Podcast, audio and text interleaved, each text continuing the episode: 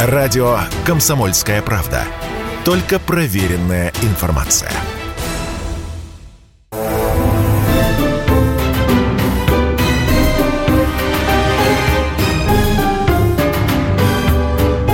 Предыстория. Мысли. Факты. Суждения. Здравствуйте, друзья. В студии радио «Комсомольская правда» Иван Панкин и Павел Пряников, историк, журналист, основатель портала «Толкователь.ру». Говорим о том, как в Советском Союзе хотели толкать Землю к Солнцу с помощью атомных двигателей. Ну, совершенно серьезно. В начале 50-х годах на волне эйфории от приручения атома знаменитый советский ученый, генерал, полковник идей, э, поклонник идей Циолковского Георгий Покровский придумал, как улучшить жизнь на Земле. Он предлагал установить на Южном полюсе или на экваторе атомные станции, которые столкнули бы нашу планету с орбитой и отправили ее в свободный полет. А, к чему такие меры? Но здесь надо, да, кратко сказать все же, что это был за человек, Георгий Иосифович Покровский. Сегодня о нем уже мало знают, мало говорят, а это был и знаменитый физик, и военный физик, и действительно генерал, и человек, который опекал э, со стороны Минобороны, Красной Армии, тогда в 30-е, 40-е годы, писателей-фантастов. И, в общем-то, сам увлекся фантастикой, стал и писать фантастические рассказы, и делать иллюстрации к ним. В 1936 году вошел в редколлегию журнала «Техника молодежи», и до своей смерти в 1979 году, то есть вот более, а, получается, сколько, почти 60 лет, был вот членом этой а, э, редколлегии, 40 лет э, редколлегии, и он э, действительно на волне эйфории, когда и запустили атомную станцию, атомный реактор и атомное оружие, в начале 50-х годов предлагал использовать мирный а, атом для того, чтобы помочь, когда говорили, народному хозяйству. Главная идея Покровского была в том, что России нужно срочно изменить климат, сделать климат более теплым.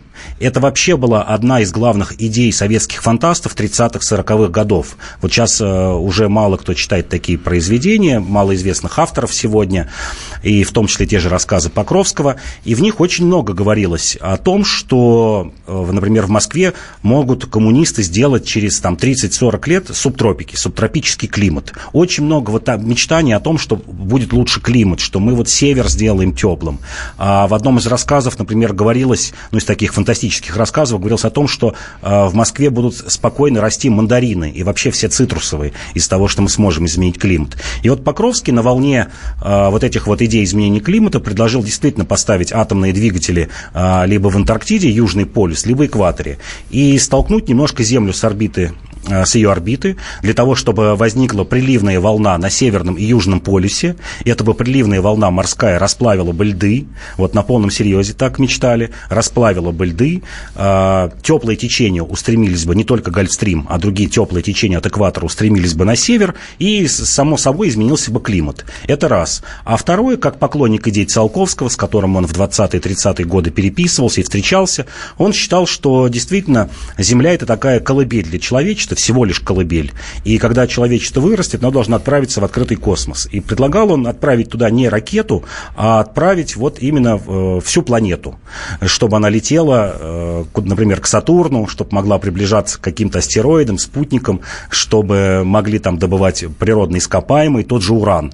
Вот это все на полном серьезе писалось в 50-е годы, несколько рассказов на этот счет, не просто рассказ, таких научных обоснований вышло э, в том же журнале «Техника молодежи». И действительно, Советский, в Советском Союзе многие ученые были заражены, вот в прямом смысле слова, в хорошем, заражены, как теперь использовать атом в мирных целях.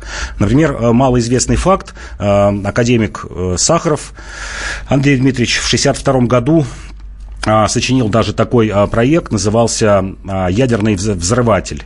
Ракета должна была быть атомная ракета, которая двигалась бы в космос за счет мини-атомных взрывов. И такая ракета могла бы нести с собой полезный груз тысячу тонн. Вот э, реально атомную ракету. Он рассчитал, в 1962 году хотели отправить, но потом что-то остановило. Остановил страх, что если ракета не сработает, то она где-то упадет э, вот с этим атомным топливом, и всем будет плохо, потому что это будет огромный такой ядерный взрыв. А, и Советский Союз э, приступил э, к мирному использованию атомов в таких вот неожиданных сферах экономики, как, к примеру, разведка полезных ископаемых.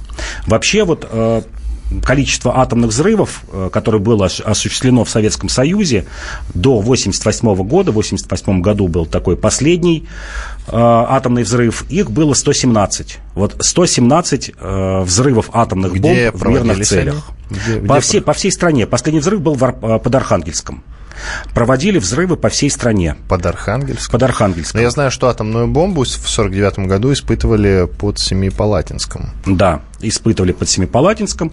Вот последний взрыв. Причем взрывы были э, довольно-таки мощные. Э, например, самый мощный взрыв был в Казахстане.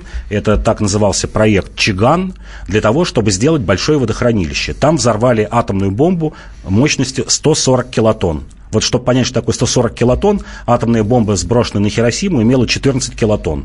То есть 10 атомных бомб, равных Хиросиме, было взорвано в Казахстане. Действительно сделали огромную воронку. Она была диаметром 520 метров и глубиной 90 метров. И она наполнилась водой. Был такой большой э, проект, который назывался «Тайга». А, который предполагал, что с помощью таких направленных атомных взрывов сделают 40 таких водохранилищ на пути северных рек в Среднюю Азию. Но знаменитый вот э, проект 70-х годов «Поворот северных рек» предполагалась часть Иртыша, Аби и даже э, Енисея этих рек отправить в Казахстан, в Среднюю Азию, в частности для того, чтобы, например, спасти Аральское море, наполнить его водой. И вот предполагалось, что на этом пути, как там, где будут э, встречаться сложности, например, горные породы или какие-то водоразделы будут взрывать такие атомные бомбы. Предполагалось 40 атомных взрывов совершить вот на пути э, поворота этих северных рек. И это действительно делались. Например, э, был такой же проект соединить Печору с Камой, реку Печора и Кама, это Коми и Пермский край нынешний, и там успели взорвать только одну бомбу. Предполагалось взорвать три бомбы, чтобы сделать канал, соединить две реки. Взорвали одну бомбу, и там что-то не пошло, бросили на полпути этот проект. И вот таких проектов, повторяю, было очень много. Лишь две страны в мире, СССР СССР и США использовали, ну, сегодня вот назвали, наверное, в нынешнее время такое, когда очень много там экологии, э, радиации, назвали бы, конечно, варварские методы. В США э, те же проекты использовались до 1973 года. В СССР до, до 88 в США до 1973 года.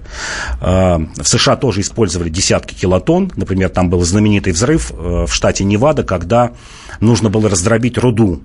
И этот взрыв вынес на поверхность 12 миллионов тонн руды. Вот похожие проекты были в Советском Союзе, а, когда, например, делали огромные подземные хранилища, скажем, для газоконденсата с помощью атомной бомбы. А, мощность составляла от нескольких килотонн, такие самые маленькие взрывы были 2-3 килотонны, а, ну, это такая 1 пятая Хиросимы. Вот самый мощный был 140, но было множество взрывов, которые были по 10, 15, 18 килотонн, то есть равнялись примерно вот взрывам а, в Хиросиме и Нагасаки.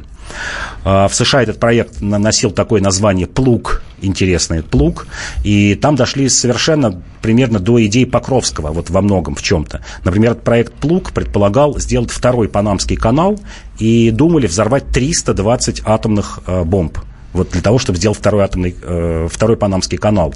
И просто американская общественность научная остановила вот тоже на полпути этот проект, потому что считала, что это оторвет один континент от другого. Или с помощью атомного взрыва сделать огромную гавань на Аляске. Вот такое использование атом, атома в мирных целях. Не совсем понимаю вообще вот способы применения этих атомных бомб для того, чтобы, допустим, вырыть там водохранилище. Ну, не нахожу это просто логичным.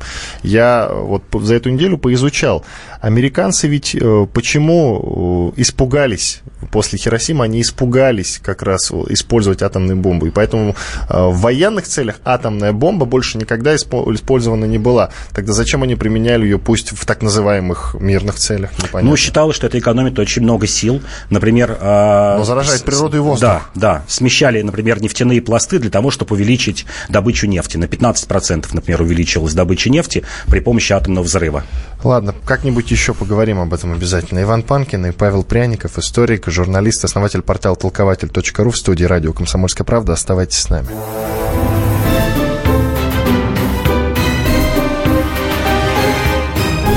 Предыстория. Мысли. Факты. Суждения.